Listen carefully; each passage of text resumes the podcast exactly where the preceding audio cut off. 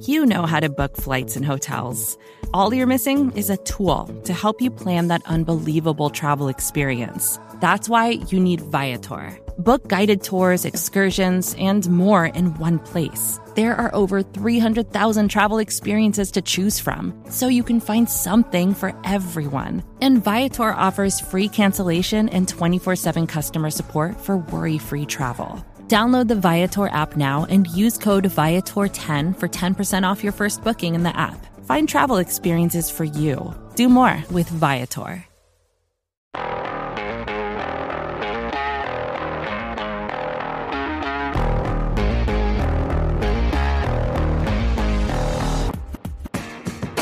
Welcome back into the Arrowhead Pride Rapid Reaction Show. I am Stephen Serda, joined as always by my guy Rocky Magaña, Kramer Sansone in the background, helping us keep this thing moving. Kansas City Chiefs defeat the New York Jets on Sunday Night Football, twenty-three to twenty, and Rocky, we got a lot to discuss after this game, and I, I, I, think I know the reaction that there's going to be. Like, there's going to be some panic offensively for the Kansas City Chiefs after a performance like this, and it was an ugly, grinded out, hard fought win after the Chiefs looked like they were going to run away with this thing in the first quarter. Totally fall apart in the second quarter, kind of look terrible in the third quarter and then they put it together in the fourth quarter and make just enough plays to come away with a win. But that's what you're supposed to do when you're a good team that's struggling on the road against a bad football team. And credit to the New York Jets tonight. We know their defense is spectacular. Zach Wilson, very underwhelming football player generally, but maybe had the best game of his entire NFL career so far tonight. So I'm not going to panic after this game by the Kansas City Chiefs, but there's certainly some cause for concern after this one. Listen, Stephen Serda, not every meal can be duck confit. Sometimes you got to eat your mother's meatloaf, but it fills your belly just the same, right? You know, it's not all going to be a masterpiece. It's not all going to be the prettiest thing in the world. Sometimes you just got to eat your meatloaf and move forward. Um, Mahomes didn't have his best game. His fundamentals, it looked like his footwork was off. He was tossing off his back foot a lot, which causes a lot of throws to come up short. Um, you know, we'll talk more about the wide receivers and the ground game and the defense in this game. But yeah, you know, because we won an ugly game, I can say good for Zach Wilson. Like, like I genuinely feel like I want Zach Wilson to succeed as a player. And so the fact that he had a good game, I actually feel pretty happy for Zach Wilson because we won. If if we would have lost, I would have been MFing Zach Wilson and all my private chats with people until the cows come up. But because we won, I'm able to say, you know what, good for that young man. He really put together a decent game. Yeah. Um, like the Jets shot themselves in the foot a lot of a lot a lot of this game, but the Chiefs did too. Like this was a game where two defenses played pretty hard, and one offense played better than it should have. One offense played played didn't play as good as it should have, and both teams made mistakes. So I don't care about Zach Wilson succeeding at all. I think that's weird that you care whether or not he has a successful NFL career. I don't care about that whatsoever. Um, well, it's, it's selfish, see, so I'll tell you this why because I have because I am part of the draft community and I have a draft podcast and I had Zach Wilson as my QB one the year he came out, so okay. it benefits okay. me professionally if he turns out to be a good player. Okay, that makes sense. Okay, so it's all about your personal priors on, on Zach Wilson. okay.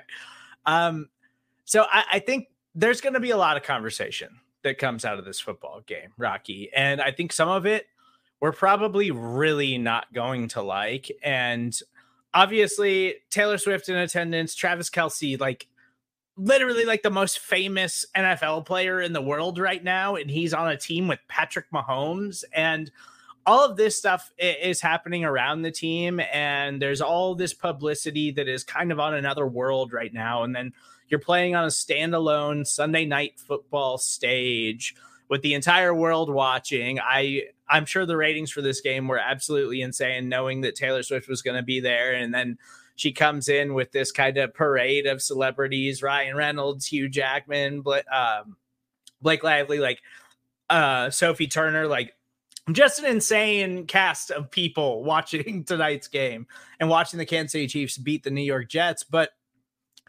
I'm not going to talk about this in that way because I feel like there's going to be a lot of people talking about like, is this stuff a distraction now? And you could already you could have you could have told me two weeks ago when this kind of first started circulating and happening that that was going to be a way that people were going to go as soon as this thing turned in a negative way for the Chiefs.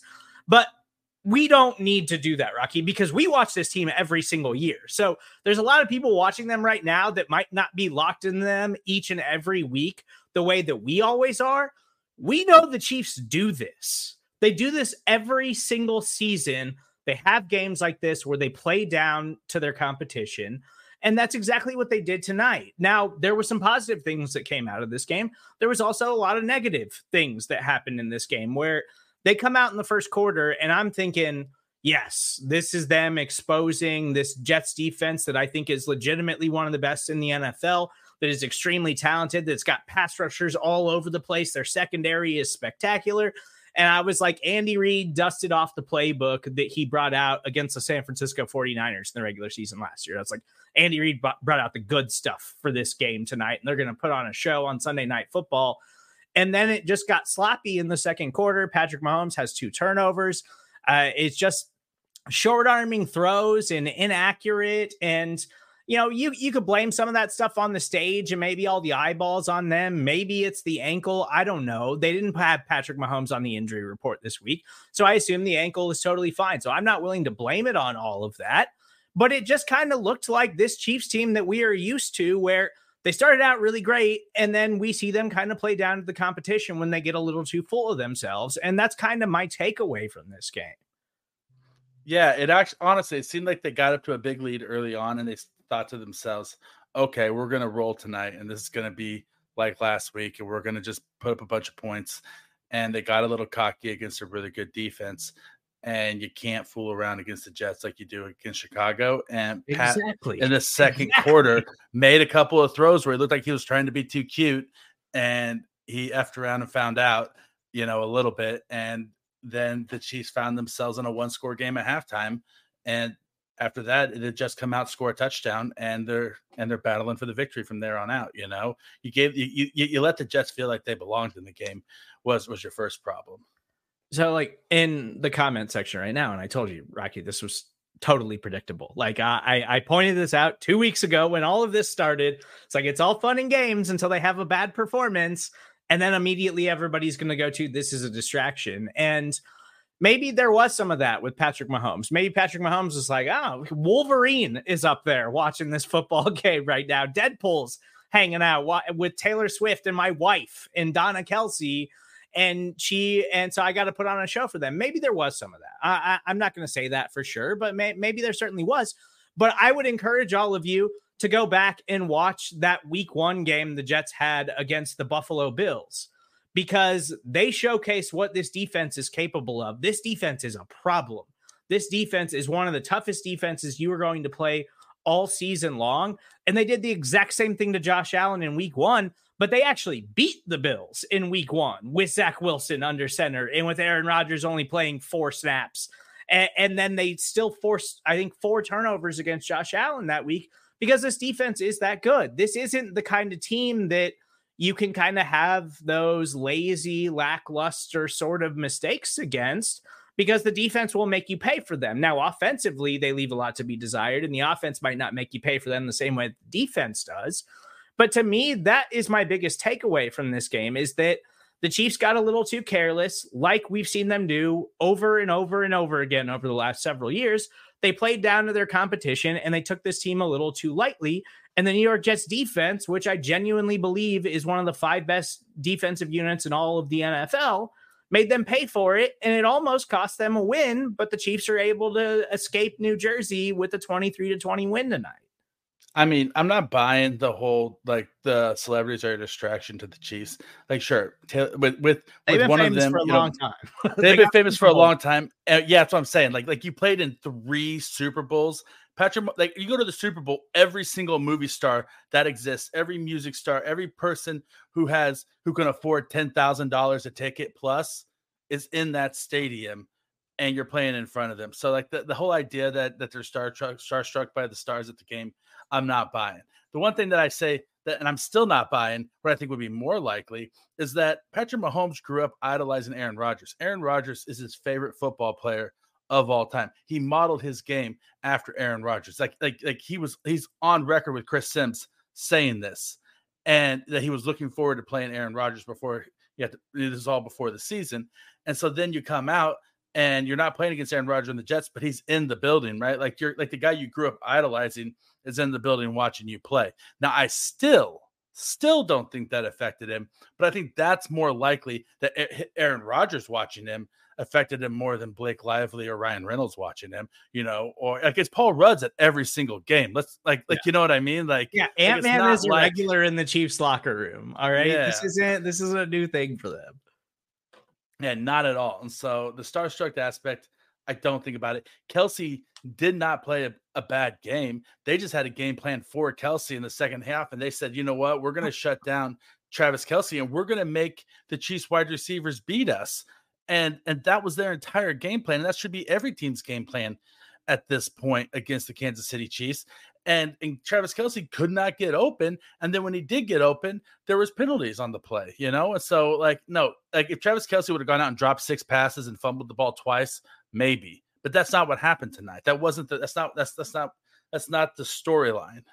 Yeah, and Kelce didn't have a bad game. He did have a big catch that was overturned because of a penalty, but let's kind of let's break down the offensive side of the ball and then we'll move over to the defensive side of the ball. But like I, I just cannot stress enough. This is an incredible New York Jets defense. Like they are loaded. That's why this team with Aaron Rodgers under center coming into this season was considered one of the legitimate contenders in the AFC. And this Sunday night football week four matchup was supposed to be one of the biggest matchups of the season. Obviously, that didn't happen when Aaron Rodgers tears his Achilles four plays into the regular season. And now we get this matchup with Zach Wilson. So Mahomes was certainly off a little bit tonight. But I am going to put more on the Jets pass rush and the problems that they were giving the Chiefs offensive line. And at times in this game, the Chiefs offensive line was spectacular against a Jets pass rush that runs like five or six guys deep. Like they're that talented. They have that many playmakers along that defensive line. And they were putting pressure on Patrick Mahomes and making him uncomfortable. And I think it was the most pressure. I don't know, have the stats in front of me, but just based on my eyeballs, it was the most pressure he's been under in a game so far this season, just based on what I was seeing, like and the hits that he was taking, because we haven't seen him under very much pressure this season. The, the offensive line's been spectacular through three games, and tonight they were bringing the heat and they were making him uncomfortable. And maybe Mahomes was just a little bit off, and so that kind of plays into this poor offensive performance where you nearly blow a game against Zach Wilson and the New York Jets. Now as far as the rest of the offense goes, yeah, there's some red flags continually with the offensive line. I still think the protection protection was solid. You get more Jawaan Taylor penalties. Trey Smith had a couple of penalties tonight, and there was some ugly play. But again, that's another thing that I attribute to the Jets defensive line is just really good and they give you a lot of problems. And the Chiefs were tired and and getting worn out by all the guys that they're throwing and all the blitzes that they're sending in Mahomes and all the pressure that they're creating.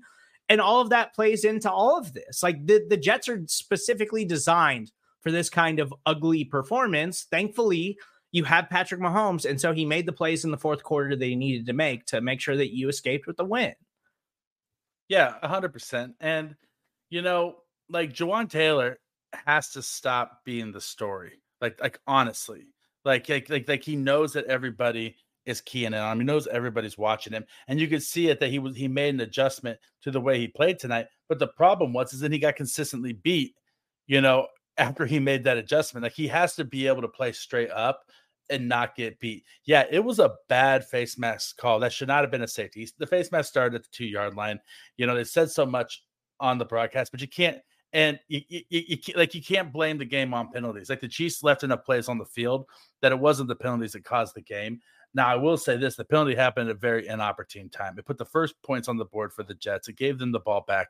It kind of started that that switch in the momentum a little bit. So, and then and then he had the other holding call on a, on a big first down conversion, right? And so he has to stop being the story of the game. Like he needs to be invisible for a game where he just plays his position and nobody notices him good or bad, right? And then as far as the wide receivers go, like until somebody proves that they can get any separation more than 10 yards downfield, teams are just going to be playing them under the you know like nonstop. Like the Chiefs do not stretch the ball downfield at all with their wide receivers. You saw at the end of the game, even when they were moving the chains, they were passing the ball for four to five yards at a clip. You know, like like, like it's immediate passes to Rashee Rice and then get some some catches yeah. at you know get some yards after the catch. It's a jet sweep, you know, to uh, Skyy Moore or a simple out, quick out to Kadarius Toney. There's nobody, nobody stretching the field right now.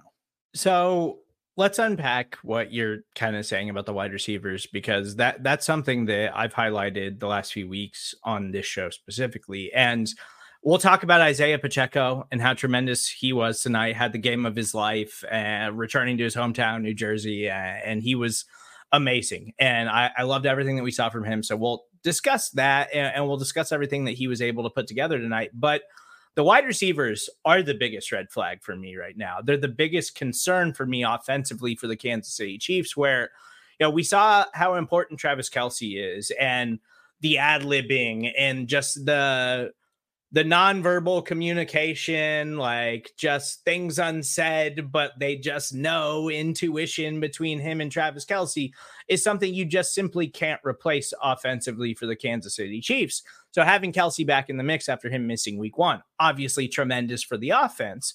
But I brought it up after week one. I brought it up after week two. I brought it up after week three.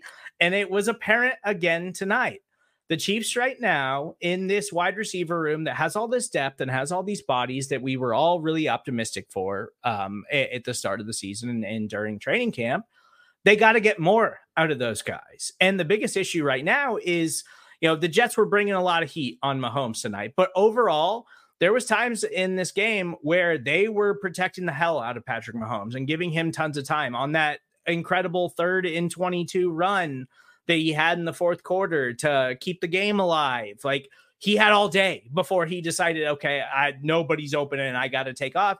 And that is a theme with this wide receiver room right now. They aren't winning one-on-one matchups and they aren't getting open down the field. Now, that was a problem early in the season last year, too. But the Chiefs figured it out. And they were super efficient and they were spreading the ball around and everything wound up working to where Patrick Mahomes goes on to win another MVP. So I'm not super stressed about that right now, but we're a month into the season now, Rocky, and week after week, we're seeing instances where protection's incredible, defense is keying on Travis Kelce, and the other guys aren't winning their one-on-one matchups. And that is a concern because you have to figure out how to make that work as the season moves on. And we haven't really seen them totally make that work yet. Yeah, hundred percent. And and with the uh with with the wideouts, like the thing that happened last year was is that Juju Smith Schuster started producing and became that chain mover that, that was opposite of Travis Kelce, that other big body receiver that they could send, you know, eight yards downfield on a on a third and seven and, and, and pick up the first down. And the only guy they have on the team right now who's really in that mold is Rashee Rice, but he's he's a rookie and he takes time to develop. He's just not ready to be that guy yet.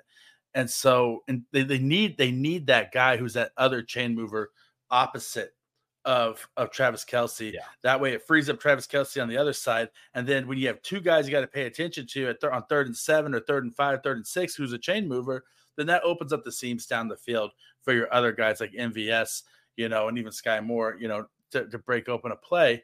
But they they don't they don't they don't have that guy right now. They need at least one more guy who is a legitimate possession receiver, right? Like, like honest to God, like they need Adam Thielen on this team. Like they need a guy like that, you know, and they and they just don't have him. So Patrick Mahomes hits eight different pass catchers again tonight. And they yeah, they just that they have guys who can make plays here and there. I know MVS had a drop tonight and I think that's kind of been the big problem through the first three weeks uh, leading into tonight is that it seems like Justin Watson and Marquez Valdes-Scantling are your two most reliable wide receivers. But we know exactly who they are as NFL players, right? Like they can make some big plays down the field, they can make some splash plays. MVS has some moments where I'm like, where's that at 90% of the time but you occasionally do it 10% of the time and you make incredible catches and you make these big splash plays and everything's great but we know exactly who they are they're inconsistent producers and they can make some big plays here and there but they're not going to be able to do that consistently Kadarius Toney maybe is going to be that guy, and he had a nice catch tonight that was a big play for them at that moment in the game. But Toney's still not seeing a significant amount of snaps, and I, I think that that's his role now. Um, just his inability to stay on the field. Like I'm not convinced that the Chiefs believe they can deploy him for 80% of the snaps anymore. Like I, I, think that they legitimately believe like this is how we have to utilize him. And when he's on the field, we're gonna find ways to get him the ball and try to get him to make impact plays. But he's not a guy that we're gonna be able to rely on all the time. Rashee Rice is the only one through the first four weeks of the season, the only wide receiver in that group that I'm like, okay, well, we haven't seen how good he can really be yet. And, and he's still got places to go if they can figure out how to get him more involved. The problem is that Andy likes to bring rookie wide receivers along slow. He doesn't want to overload them, he doesn't want to put too much on their plate. But it's pretty clear right now that while they still don't have a guy who can, like you mentioned, an Adam Thielen, a guy who can legitimately get open just strictly off of his route running, who can, in those situations where they're double and triple teaming Travis Kelce, um, they have that guy who can win a one-on-one matchup and get open for you and, and make a play for Patrick Mahomes. Rashee Rice isn't that guy yet. But at least what we're seeing in Rashee Rice is that he's got a little more pop when you get the ball in his hands. And so he can step into that Juju Smith Schuster role, hopefully, a little bit. And as the season goes on, he can continue to progress that way. But it, it just kind of feels like they don't have an answer at pass catcher right now outside of Travis Kelce. but it seems pretty obvious to everybody that Rashee Rice could possibly be that guy if they're willing to deploy him more instead of this kind of rotation where they're just deploying eight guys every single game and, and, hoping for the best and hoping that there's enough plays to be had on the field offensively and they score enough points and the defense holds and they wind up winning a football game. Yeah, it almost looks like they're going to play eight wide receivers uh, or eight different guys, throw to eight different guys, and hope that each one of them makes one or two plays, and those are all going to add up to enough plays, right? You know, instead of having a few consistent guys. And with Kadarius Toney, I think you're absolutely right. He's just a weapon. Like he's not going to be a, a consistent every down wide receiver in the NFL. His, his body won't hold up to it. He hasn't shown that he's consistent enough. And I think that he that's not where he's the most effective, right? Like bring him in off the bench, design up a couple plays for him, you know, kind of in that Mecole Hardman role, you know. Um, but yeah, I, it's, it's it stinks because you're right. Rice isn't that guy yet, and they need Rice to be that guy. Now, week 10, is Rice going to be that guy? Sure. But what are we going to do for the next six weeks? You know what I mean? And so oh. it's and we're we're we're talking about uh three and one football teams. like I'm not panicking. There's gonna be some panic, and tomorrow the headlines are gonna be, you know, Taylor Swift and all the eyeballs in America are on the Kansas City Chiefs now, or it's gonna be the Chiefs have no pass catchers. Is is this the year that the Bills finally surpass them because the Chiefs just don't have it offensively anymore? And like all of that stuff is obviously headline overreaction let's react to one small sample size of the Chiefs underperforming a little bit offensively. And I, I just think they've got a long way to go. And we had so many questions coming into this season, and we still don't really have those questions answered. And it was all about the wide receiver room. It was all about the defense. And and, and through a, a, month of the season, I'm still really impressed with the Chiefs defense overall. And through a month of the season, I still have absolutely no idea who the best pass catcher on the team is outside of Travis Kelce, but I believe it to be Rashee Rice. And so I think we need to see him involved more because it seems pretty clear to me that he's got the highest ceiling of any wide receiver in that group right now. Now, I, I will say offensively, I loved what they did in the first quarter. It was nice to actually see them lean into the run. And this is what the Jets have been bad at this season. Like this is an elite defense, and I think the Jets are a, are a top five unit in all of football.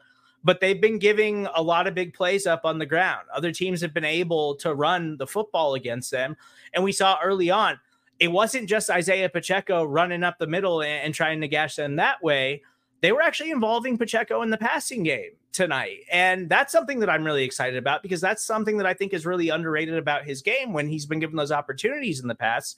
He has made plays and has looked good that way. And he looked good that way tonight. And then he has a 48 yard touchdown, rushes for over 100 yards. uh, amazing story, like playing in his hometown. And, and it was just really cool to see that for him. But I want to see more of that because I think that's how you get the passing game going. That's how you feel more confident in these guys is by making those guys have to accept that they have to respect the Chiefs running game. And, and that'll open things up downfield for the passing attack. And, and I think that could be a significant boost to the offense in the long run if they would lean into it a little bit more moving forward. Oh, I mean, Isiah Pacheco has developed into a complete running back. I mean, he's a three down back at this point. It was like his pass protection, Andy didn't necessarily trust him early on. That's why, you know, Mike McKinnon's on this roster because for the be a third down back, but they trust him now. Like, like in the passing game, uh, and protection and, and you know, to catch the ball. And we've always known he's a beast at running the ball, but his vision has gotten a little bit better. He go like he did a couple of runs today where he still goes east to west a little bit too much and just doesn't cut it up field. But it's surprising what a 40 yard run like this will do for you, you know, if you're uh if you're trying to get your offense going, you know, right? Like if you if you have a guy who can break a big one like this and pull away from a defense, then you know this is a this he has a second gear that Clyde Edwards Helaire has never possessed. You know, that's the difference right there. You know, Jerick McKinnon is this at this stage in his career probably doesn't possess that gear anymore. Uh, Isiah Pacheco has that one where if he gets in the open field, he can pull away from the defense. And on top of that, he seeks contact and he plays through and gets extra yards. He falls forward. You know, there's a lot to like about Isiah Pacheco's game. And if you watched his, uh, the, the Chiefs put out a video this past week about him going back home for his homecoming for the his, the parade they threw for him after this won the Super Bowl and somebody asked if he was like how things had changed since he got drafted.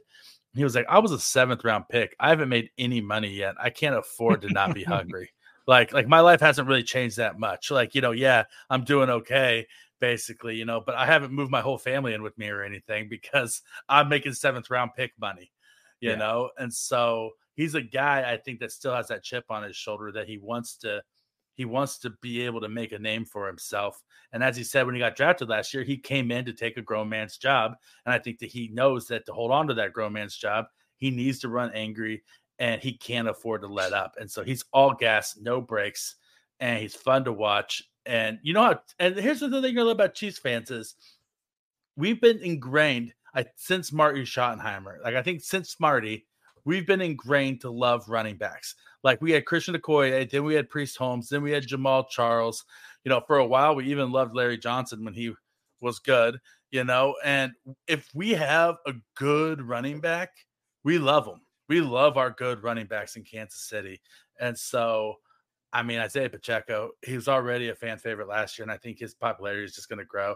And he's just a fun guy to watch and a fun guy to root for. And he's a guy that right now, with the Chiefs offense being what it is and the receivers struggling, like you're gonna like if you saw tonight, the Chiefs are doing about a 50-50 split and running and passing again.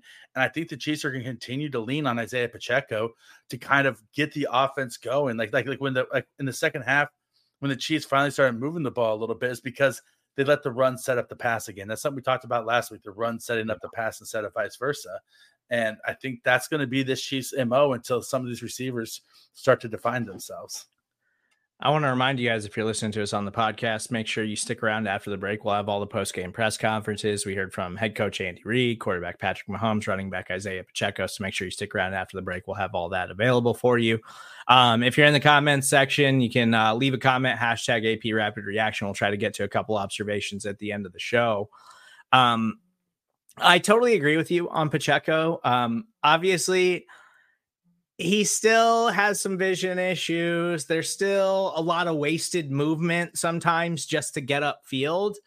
But when he shows the burst, when he shows the explosion and you see the speed, you're like, yes, please just hit the hole and get up there and show and show us that explosiveness because we know it's there. We just need you to get there a little bit faster. And hopefully tonight in a tough matchup, but uh, against the Jets team that has given up some success on the ground this year.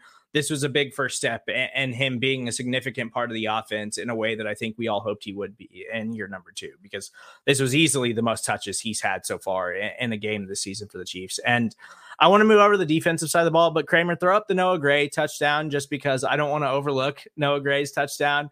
That was from the first quarter. It feels like that was a week ago at this point because everything was flying high, everything was working for the Kansas City Chiefs, and then it got really ugly after that Noah Gray touchdown. So I just wanted to highlight that Noah Gray had an impressive touchdown. It just feels like it was a week ago at this point after that game. And if you watch that play, like like Noah Gray scored the touchdown, but Travis Kelce caused that touchdown. There's five defenders on Kelce underneath, and Noah Gray just slips behind him right? Like all the attention was on Travis Kelce on that play, and he drew all the defense in and left and got no great release there. So, so Travis Kelce didn't get a touchdown, but he caused a touchdown. So moving over the defensive side of the ball, and I don't want to take away anything from Zach Wilson tonight. Like this was the best game of Zach Wilson's NFL career, and I, I think some of it was all of the conversations around him supposedly his defense is furious and everybody there's all kinds of turmoil in the locker room about you know trading for a quarterback or benching him or doing literally anything to try to give the jets a better opportunity of winning football games this season and Zach Wilson actually stepped up on a big stage tonight and made a lot of tough throws and was pretty accurate for the most part. But at the end of the day, and when you have a bad football player, a bad NFL quarterback, you expect them to make mistakes. And he made mistakes down the stretch that cost the Jets this football game. Has uh, a fumble that really wasn't even caused by anything. He just kind of dropped the football, and Tershawn Wharton scoops it up late in the fourth quarter, which was a turning point in the football game for the Kansas City Chiefs. But defensively, I, I'm not going to say that there's anything I'm concerned about coming out of this game this certainly wasn't the sharpest Chiefs defensive performance of the season. Um, especially after the first three weeks of the season, like week one, no Chris Jones. They look impressive, even in a one point loss to the Detroit Lions. And then the last two weeks, they've been just amazing and, and tremendous.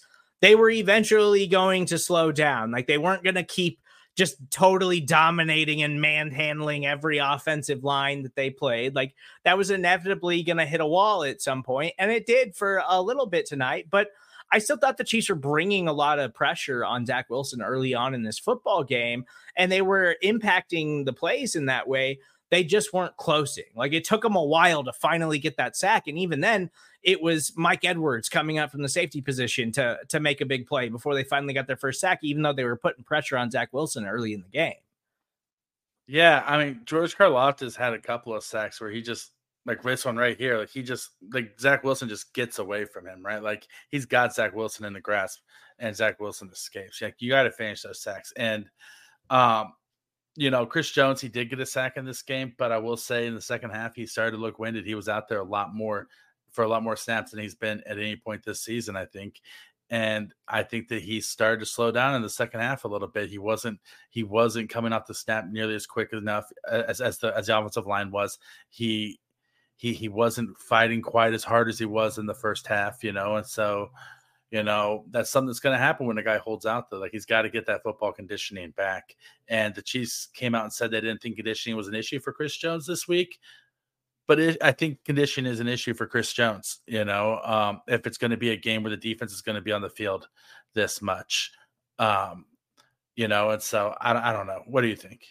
It's I, I think he definitely looked tired. And we haven't even seen him like last season. I think at the end of the year, Chris Jones was playing like 95% of the defensive snaps. Like he, just wasn't coming off the football field, but you know, no off-season program, no training camp, limited snap counts in his first three games of the season. And, and we're just seeing that, yeah, like it is it, it's tasking and you get tired uh, out there grinding. But I also think that the offensive performance played into the defense too. Like when Zach Wilson was looking good in this football game and making throws, I thought everybody kind of looked tired. I thought the secondary was playing tired, and because the Chiefs just kept, kept they turned the football over, go three and out or whatever. They weren't the offense wasn't staying on the field for a long time. They weren't having these long sustained drives like we've seen them do to kind of give the defense a break.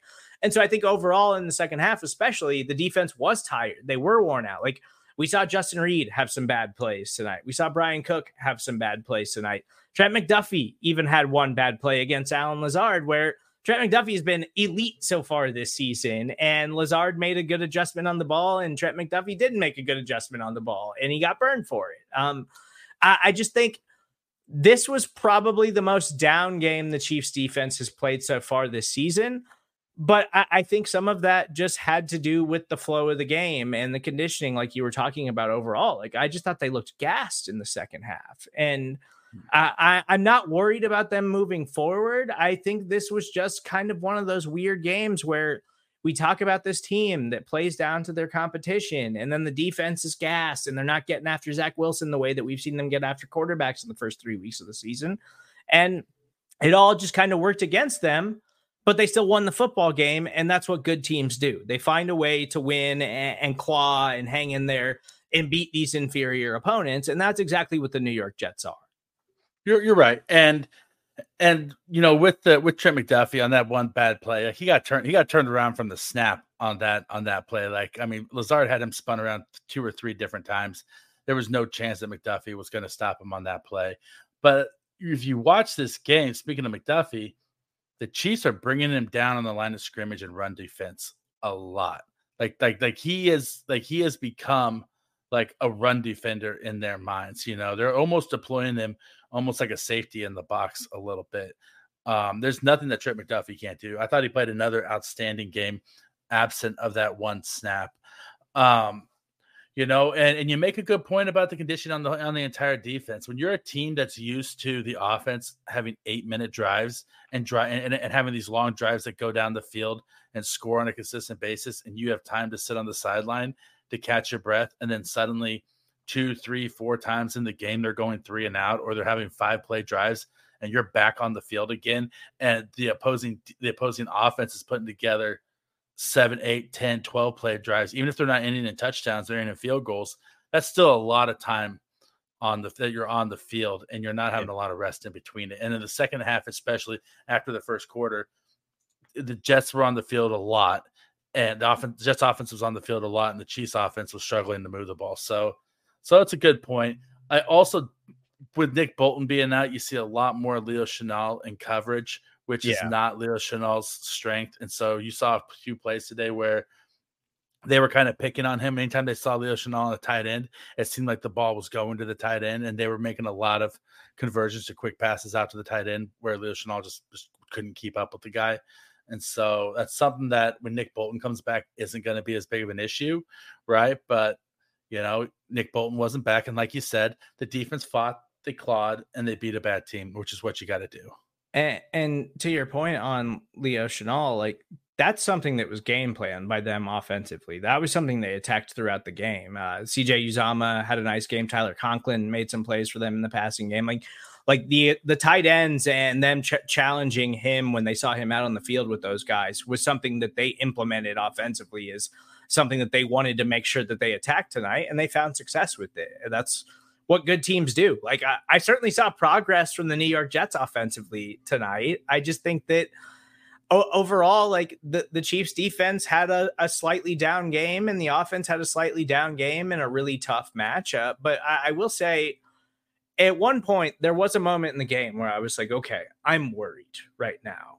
And it was when Breece Hall rips off a 43 yard run. And I'm like, there's no way Zach Wilson is going to pull this off. Like, that is not actually going to happen. There's no way Zach Wilson is going to upset the defending Super Bowl champions on Sunday Night Football with all these celebrities in attendance and Taylor Swift and you know and now her relationship with everybody in the Chiefs family and all of that stuff and the defense manages to keep it together after that huge run they force a punt and Zach Wilson uh, almost there's a pick to end that drive too. It, it was a bad pass that winds up getting deflected, falls incomplete.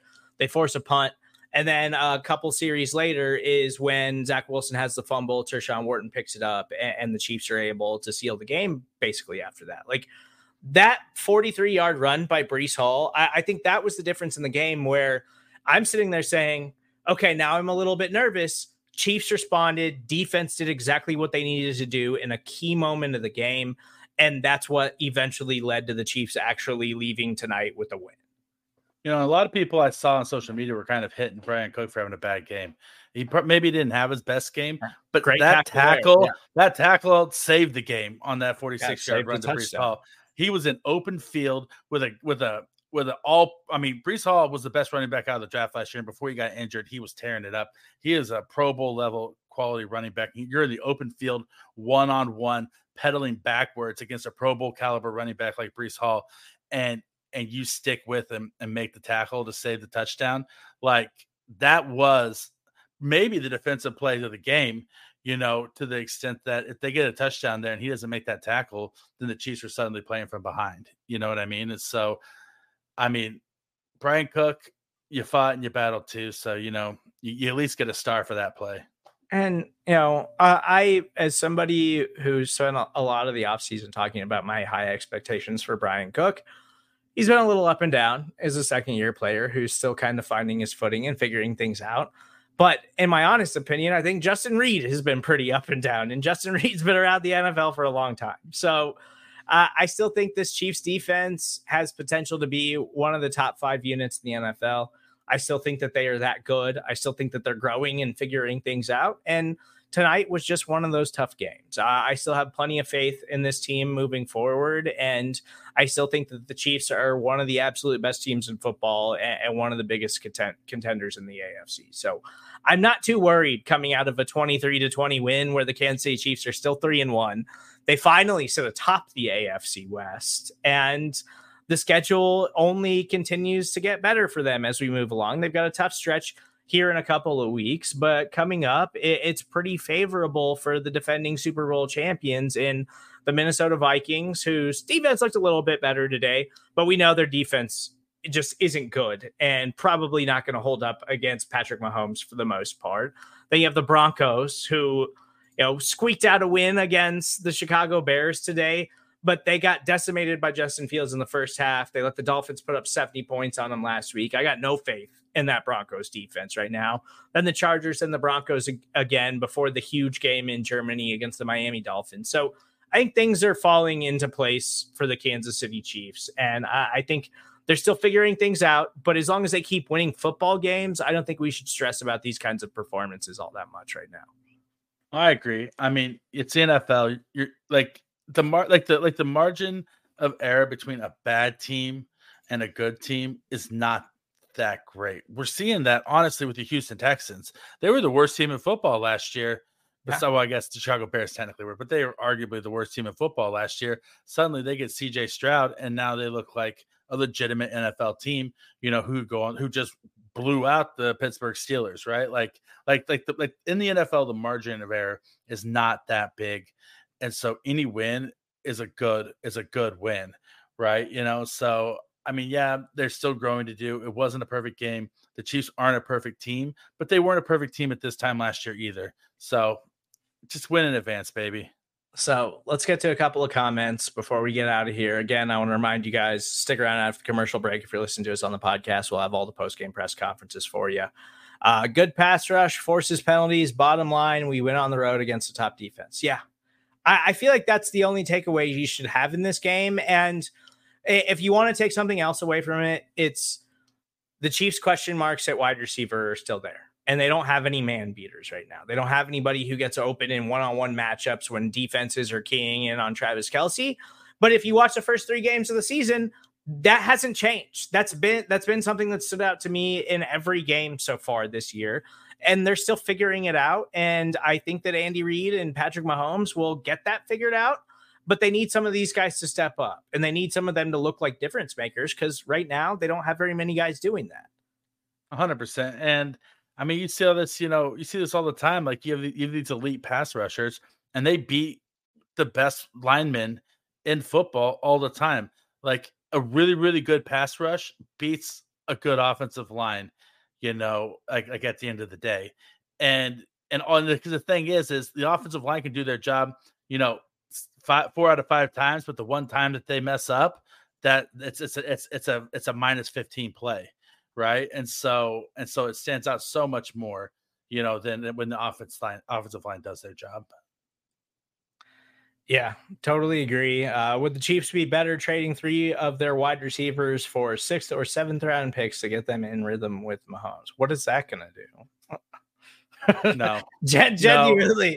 genuinely, what is what is that going to solve? I don't see how that fixes anything. That just makes the wide receiver room worse than it already is. Yeah, and like if you're gonna trade for like like honestly, if you're gonna do any kind of trade whatsoever, you need a guy like Tee Higgins to demand a trade and say, I don't want to play in Cincinnati well, anymore. He and broke then, a rib then, today, so he's gonna. Yeah. okay. Yeah. Okay. But you know, you get you get the concept, right? You know, Mike. You know, Mike Evans or whoever. You know, right? You need somebody to to demand that they don't want to play in this town anymore, and they demand a trade. But even then, the Chiefs are going to have to give up a first or second round pick to get a guy like that. And it's one of the deepest wide receiver classes we've seen in years coming up in 2024. It is packed full of dudes, and, like actual dudes and, and I, I will say for the people that are still like hopeful that the Chiefs are going to make some kind of big splash trade or something like that, I think this is the squad. Like I, I think this is the team. Um, they've got a lot of decisions to make this offseason uh, about future contracts for this team right now. And I think that they are focused on trying to win with the team that they have. So I am not going to be talking about the Chiefs trying to trade for a wide receiver or do anything drastic at the trade deadline this year.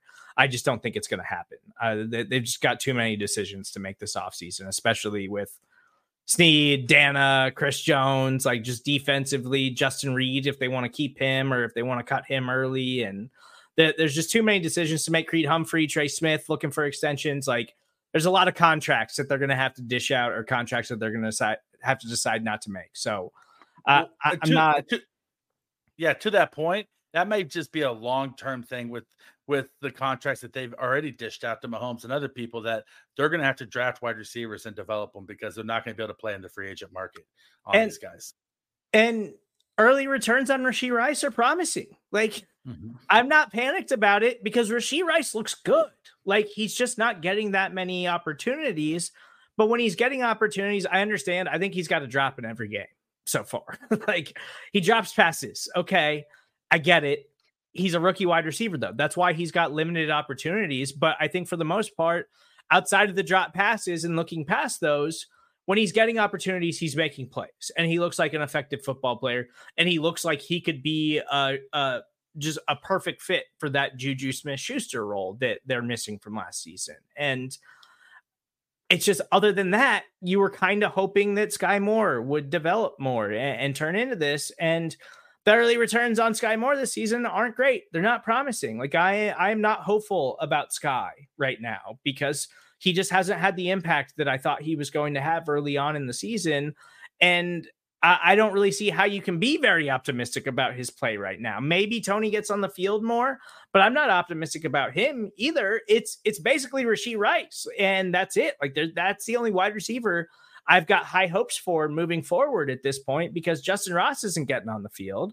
And so it's Rashee Rice or kind of nobody else right now. And with Justyn Ross not getting on the field, there's there's a reason for that. Um, like like yes, he's he was great in the preseason. He's a great story, and he made the team and everything. But he's also a bottom of the roster wide receiver going against number one defense. Like like like he was going against twos and threes all all all preseason. Like he's going against ones all year, and he's he's essentially a rookie a rookie wide receiver. He's gonna have the exact same problems that Rashee Rice had, except for he hasn't proven himself nearly as much as Rashee Rice has in actual games. You know, so I, I, I wouldn't hold out hopes for, for Justyn Ross making any impact this season. Chiefs improved to three and one on the back of an ugly, hard fought 23 to 20 win against the New York Jets. They travel to Minnesota next week uh, to take on the Minnesota Vikings, who did pick up their first win of the season today. But the Chiefs have a good opportunity to win that game and improve to four and one next week. And this might have been an ugly game but they sit atop the AFC West. They're defending Super Bowl champions, and they got a hard fought win on Sunday Night Football. And I think that is all that matters. Doesn't seem like there was any significant injuries coming out of this football game. And for the most part, you you can pick it apart and you can be negative about it. It's a win, and, and that's my biggest takeaway from this thing is that they escaped New York with a win, and that's all that matters for the Kansas City Chiefs. Only the third one since 1971. Chiefs are three, eight, and one against the Jets in New York since 1971. So, hey, it's a good day if you win in New York. Yeah. So it's a long, rapid reaction show. Uh, he's Rocky Magaña. You can follow him on Twitter at Rocky Magaña. Please follow Kramer at Kramer Talks. I'm Stephen Serda. That's where you can find me. As always, please make sure you subscribe, rate, and review everything that we are doing on the Arrowhead Pride Podcast Network and follow all of our incredible Chiefs coverage at arrowheadpride.com. I will be back first thing tomorrow morning with Pete Sweeney on the latest edition of the Arrowhead Pride Report. We'll talk to you guys then.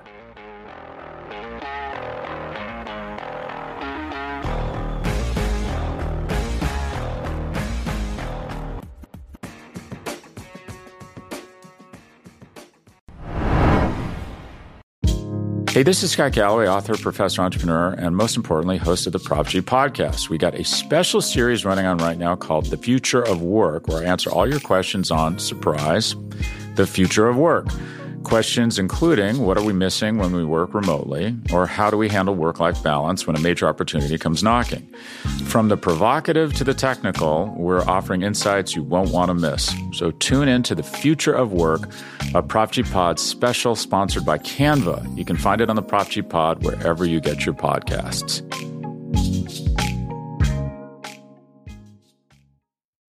When you need mealtime inspiration, it's worth shopping Kroger, where you'll find over 30,000 mouthwatering choices that excite your inner foodie. And no matter what tasty choice you make, you'll enjoy our everyday low prices, plus extra ways to save, like digital coupons worth over $600 each week. You can also save up to $1 off per gallon at the pump with fuel points. More savings and more inspiring flavors make shopping Kroger worth it every time. Kroger, fresh for everyone. Fuel restrictions apply. Welcome back into the Arrowhead Pride Rapid Reaction Show after the Chiefs' 23 to 20 Sunday night win over the New York Jets. We heard from head coach Andy Reid, quarterback Patrick Mahomes, running back Isiah Pacheco, and linebacker Drue Tranquill. We'll go in that order, starting with head coach Andy Reid. All right. Um, we just had one injury there, so Cole Christensen uh, pulled his hamstring, so uh, he'd be the only one to to mention. Proud of our guys for battling through uh, the night.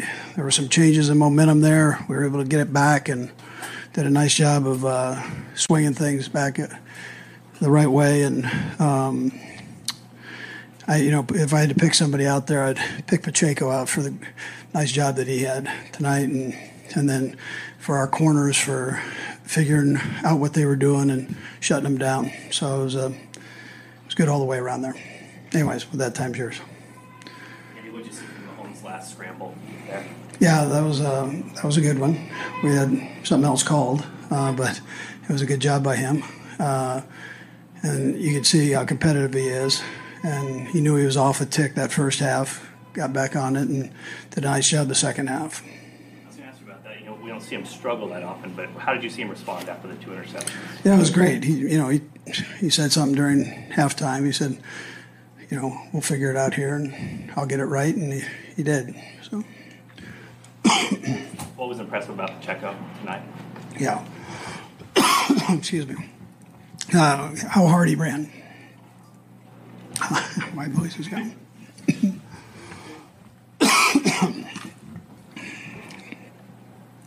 Might have to call this off. the last drive uh, takes up seven minutes and 24 seconds, but it only goes about like 40 yards. Okay, Best looking water girl in the league. Obviously, every team focus on you know four minute offenses, but uh, seven minutes, but only takes up half the field. But how impressed were you yeah. to be able to take up all that time, but not go that far? yeah, that was important. Um, that fourth quarter, I mean, just the you know, we had the ball quite a, quite a bit. That's a good defense too. I mean, that's one of the better defenses in the National Football League. So they do, they do a great job there. And their quarterback, you know, for a BYU guy, he was on fire. You know, I'm proud of him for that. They really gave you a battle there that entire game. This game play out any differently than maybe what you were expecting coming into it at all? I didn't expect the high and the low part of it. You know, we started off like gangbusters and had a lot of yards, and then between turnovers and some penalties – you know, it changed up a little bit. But, um, you know, I, that's a loaded question. So I'm, I'm always expecting our guys to do good. So. You mentioned Zach just a moment ago. He's coming off one of his worst games probably last week. How much different was he from what you saw on film or what you might have expected? Yeah. Well, we know he's a good athlete.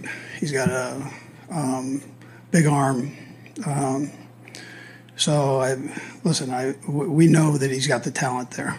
He's a young guy, so and it's hard to have patience in New York. I know that. I, I understand. How proud are you of the defense after that safety?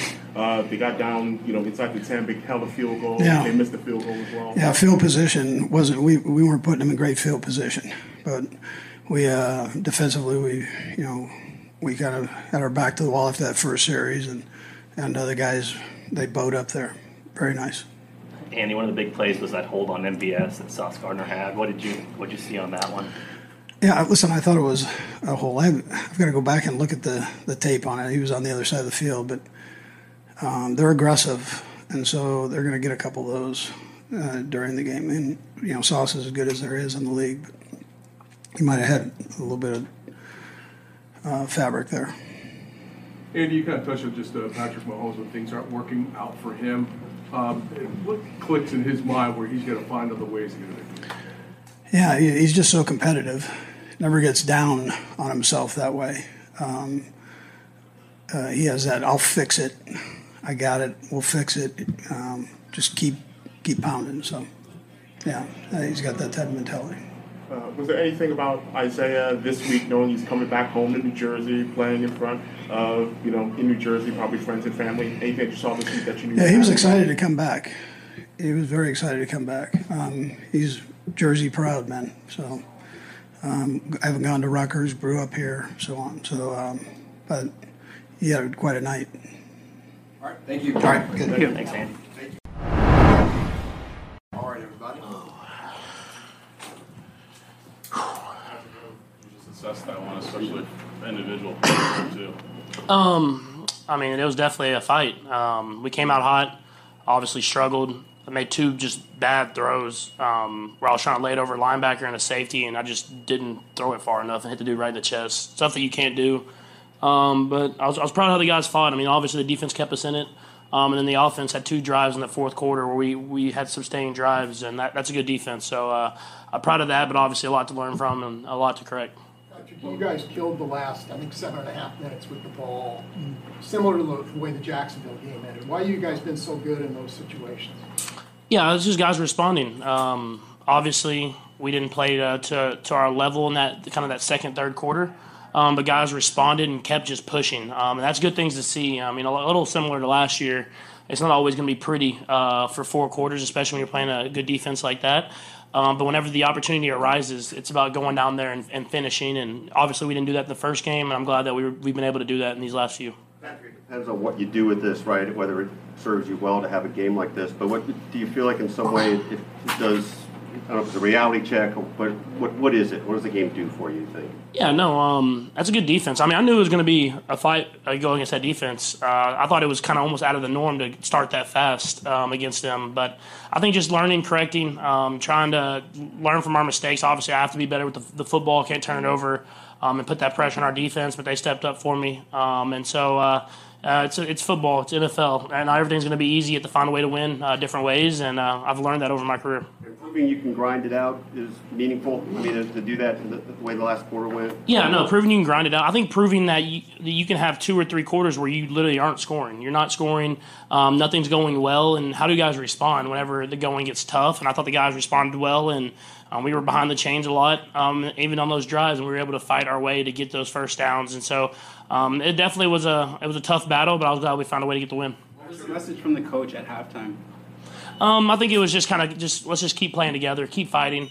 Um, I, I, I, knew. I mean, I took accountability on. it. I knew I'd put us in two bad positions at the end of the half and in the early second quarter. And so I think just um, no one points fingers in that locker room. We all play together, um, and uh, you know not everything's going to be pretty. Um, but uh, the guys responded, and we came together and found a way to get a win. Patrick, you said that you uh, the guys responded. Andy said you when you kind of get in that situation, you like to fix it. You like to fix things. How do you respond when things aren't working out the way that, you're? Yeah, I- I've just I've just learned to you can only control the next play. Um, you can only go out there and, and do what you need to do for that next play. Nothing in the past matters. Um, and I don't know if it's coming from Texas Tech or how I played growing up. It's just you, you keep you keep throwing it. You keep putting it out there and let your guys have chances. Um, you can't worry about uh, interceptions that have happened in the past. You have to keep fighting, and uh, that's something that I believe in. And obviously, I try to be more careful with the football. Um, um, but at the same time, I have to be me. I have to go out there and give guys chances to make plays. That's what I try to do. Patrick, at first you talk about you talk about being you, right? And you pick up everyone when things aren't going right. But who picks you up? Is it coach or is it another? I think it's. I mean, I think it's just the whole team. Honestly, I mean, it's everybody. No one ever uh, points fingers on this team. I, I don't think not just me. I think uh, at everybody. Um, something goes bad, you pick that guy up and you keep fighting. Um, and that, that's why I think we've won a lot of football games here. Um, is that it doesn't always have to be perfect, but we're going to respond and have each other's back. Um, and that's what makes great football teams. Adam, Patrick, that 25-yard run you had on that last drive, that was obviously a big play, but you were particularly fired up when it was over. Was there something else behind that? Yeah, I mean, we just needed that. We needed that play at that time. Um, we were trying to get into field goal range. We are trying to do what we can to get, keep the defense off the field. They've been playing their tail off in that second half. Um, I'm a little upset. I kind of stumbled. I was thinking I could maybe get around the side a little bit, um, but uh, I mean, it was a big first down, um, and then we were able to kind of keep it moving uh, down the field. Uh, and I, I've told you, I've told a lot of people. I mean, I'm I'm faster than people think. I don't run pretty, so people think I'm slow, but uh, I move a little bit better than people think. Patrick, it's, it's the, the two interceptions that you touched on briefly. Kind of similar plays it looked like, but I'm wondering if you could just take us through what, what you saw. Yeah, it's just, it's just being greedy, man. Um, just got to throw the ball away. Um, they they covered both the plays well, um, but instead of just throwing the ball away, I try to make perfect throws. Um, where I tried the one to Noah, I saw the guy underneath it. I thought I could throw it to the sideline, him or nobody, maybe get it, catch it on the sideline, first down. Um, and obviously didn't throw it good enough, hit the dude right in the chest. And the same with Travis. I mean, we're in that, that situation where I'm trying to get uh, at least Harrison in field goal range, and they're they're dropping for depth. And I thought Trav had beat his guy, but the whole player was there. Um, and I thought I could throw it over him, um, and obviously I couldn't. And so he made a good play on it. So it's just you just got to know when you can take those chances. And obviously that time at those points in the game, I can't I can't do that. I got to throw the football away and just live to play another play. All right, we're going to go these three gentlemen in the back, and we're going to finish up here. Patrick, are you satisfied with the way the team's come around here in the first month of the season? Yeah, I mean it's it's always good when you find a ways to win. Um, I, I think I've, I've learned in my six or seven years it's it's you can win pretty, but you have to win ugly too in order to win Super Bowls. And so uh, for me, um, it's it's always even though I, I hate it that while while it's happening. I feel like it makes you better in the end if you win games like this where not everything's going perfect. And so uh, um, we did that last year, and we're going to try to do that again this year, and then try to keep getting better. And so we're playing our best football at the end of the season. Uh, Patrick, first first time playing at MetLife, what was the atmosphere like? No, it was it was awesome. Honestly, um, I got to come here for uh, my first year twice, two two times in three weeks, but obviously didn't get to play in the game. Um, but the atmosphere was awesome Sunday night. I mean, from the intros all the way to the end of the game, the fans were in it. Um, and my, my, dad played for the Mets, and so I know the fans really support their teams. And so uh, I, I, was glad to, to, be here and get to play in the, the, same state and kind of the same type of fan base that my dad played in. Uh, follow up on that was like Isiah Pacheco, kind of coming back to New Jersey, just uh, his game, the way he played today in front of the fans that he grew up. With. Yeah, no, he's uh, I call him he's Jersey's own man. He, he went to Rutgers. He played he played in Jersey. He loves it kind of how I, I, am with Texas. He has a lot of pride in it, and so I could see it from the first snap. You could see it in his eyes, like this meant more to him, and uh, he did a great job catching the ball, running the ball. Um, I, I, mean, he put up great. I haven't looked at the stats, but put up great stats and, and made some big runs when we really needed them. Last three, Adam. Patrick, you got the 200 TD record tonight. Does that number one? Does that mean anything? And number two, did you keep the ball? I don't even. What, what's the what's the what is the record? 200. Um, yeah, I mean it means it means a ton um, because you, I guess the people that are on the list, the quarterbacks that have came before me, um, but uh, I mean you just got to keep going. I mean the game has changed, so I think someone will pass me uh, before before too long, and so you just go out there and keep playing. And the one thing that doesn't change is Super Bowls, so I'm gonna try to keep getting those. Last two. Hey, going back to that run, were you surprised that it was just wide open up the middle? and so wide open, I feel like I could have ran out. no, um, the offensive line first off did a good job blocking. Um, that that pass rush is, I mean, it's top one of the top in the NFL, if not the top, and and it kind of opened up. Um, but there was a lot of attention, which I mean, that while there was a flag, there was a lot of attention on Travis, which is I mean, important. And so once he kind of went to the right, he took like three people with him, and it opened up for me. Um, and so, uh, like I said, I, I, like I said, I'm a little faster than people think I am. So uh, maybe one day I'll get a spy. Uh, that's that's my goal. If I can get a get a spy, that that I'll know I've made it. Patrick, uh, to some of your teammates and talk about going to the halves, some adversity. Uh, talked to Trinity, talked about uh, Chris Jones and, and Spags talking about brotherhood. After a quarter of the season's already gone, what's the character to make with a team that you see? You talked about adversity and the different type of wins that you have. Give us an idea what the character of this team is going for. Yeah, I know. I mean, we a lot of the guys, even though they're young, we've been together now. We've played in a lot of different style of football games, um, and we, we have gotten better from it. Um, and so whenever, like I was saying earlier, I mean, like whenever stuff's going bad. No one's pointing fingers. We I just believe the defense is going to get a stop when we need to get a stop, and the defense believes in me that I'm going to find a way for them to get the offense going and score points. And every time we, I mean, every time we're walking and kind of crossing from the defense going off and the offense going off both both ways, it's like, hey, we got you, or hey, I, hey, I got you right here. Um, and I think that's that's that's a true brotherhood is that we we believe in each other whenever times are tough. Um, that's why you find we find ways to win games like this. All right, guys, go ahead. what did this one mean? Uh, it means a lot to me and the team. Uh, most definitely uh, picking up one another, uh, playing hard for each other. Great team over there. And what about you coming here for this game? Oh, it was a great feeling. Uh, never been in the stadium before. I've been in the Philly Stadium. First uh, professional real football game inside the stadium. it was a great feeling. and blessed to see my family here supporting me. And not only that, um, get a victory. How many times did you imagine scoring a touchdown here in MetLife, and how did it feel once you got into the end zone? Um, I didn't really picture it, but you know, focusing and staying patient and just listening and doing my job, um, it allowed me to get in the end zone and finishing with the guys up front. It's a really big team win as well. How big is this for you guys moving forward? Do you think? Oh, it's awesome. It shows you uh, how uh, how much we play for one another, and not only that, uh, we got a lot of more ball to play and a lot of more time to build with each other. How hard a grind was this tonight? Say it again, I'm sorry. How hard a grind was this tonight? Oh, it was a lot of hard grind. Uh, I say I, every time I got in the huddle, I was telling the O line, uh, "Let's strain, let's finish," and uh, you know that was the mindset. You got you, you got a lot of extra energy coming in. It seemed like tonight. Did you feel that? Oh yeah, I felt good tonight. I ain't gonna lie to you. I felt light on my feet. Uh, back to uh, to the to the process rolling. He told us earlier this week, you know, when you're getting ready to score, your your uh, celebration kind of goes through your head. What were you thinking about as you were running to the end zone? Hey, when I was running there on that one, I ain't that was a long one, so I wasn't thinking about nothing. I'm like, sheesh, just let me get in there. That's it. Were you impressed by the defense? Was it better than what you thought? Uh, absolutely. Uh, the defense up front, uh, very hard. Uh, they played very solid, and uh, for us, uh, just finishing. That was the, the mindset of, of the offensive line finishing. So you guys killed the last, I think, seven and a half minutes of the game with the ball. You did the same thing in Jacksonville. Why are you guys have? Why have you guys been so good in those situations? Um, it starts in practice. Uh, practicing those situations when we're getting down to it, uh, and listening to Pat on this calls and making sure that uh, we play for one another. Isiah, can you uh, describe the push-ups? What was going on? Oh yeah, I, I was a little slow getting up there, so I had to get my juice back. Last one. Isiah, uh, Patrick said, uh, Andy said that uh, Patrick said something in the locker room at halftime. You know, what did he tell you guys, and what was his mentality kind of coming into the last few minutes of that game? Um, way to uh, play for each other, uh, both sides of the ball, and this half when we go out there, let's just keep building and uh, play for one another, uh, make plays. That's the goal and the mindset we had. Yeah, we didn't spy him for four years, and we paid the price heavily.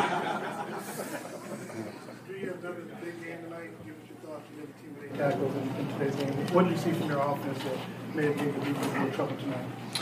Well, first, I'd like to give hats off to Zach Wilson, the the Jets offense, um, their OC Hackett. Uh, they had a great plan, and for as much criticism as, as they've taken, I thought Zach came out and, and, made some really, really good throws. I thought he competed, and I thought their entire offense competed. Um, the world champs coming into your house, and, and the way they competed down 14 or 17 points uh, hats off to those guys. They really gave us a tough battle tonight. It was a good one. Drue, what does what does it do for you to win a game like this? Kind of grind it out as opposed to putting it away early. Yeah, I think to be a world champion, you have to be able to win in a lot of different styles. um, and every game is going to be different. Um, last week we jumped out to a big lead against Chicago, and we're able to hold on to that and um, kind of make them one-dimensional on offense. This week we jump out to a big lead. Suddenly their defense bows up, gets a safety. We're on our heels. Pat throws a couple interceptions. They get a couple turnovers, playing good ball on defense, and now we're forced in a in a tough game, close game there in the fourth quarter. So you just got to learn to win a lot of different ways, and we were able to do that tonight.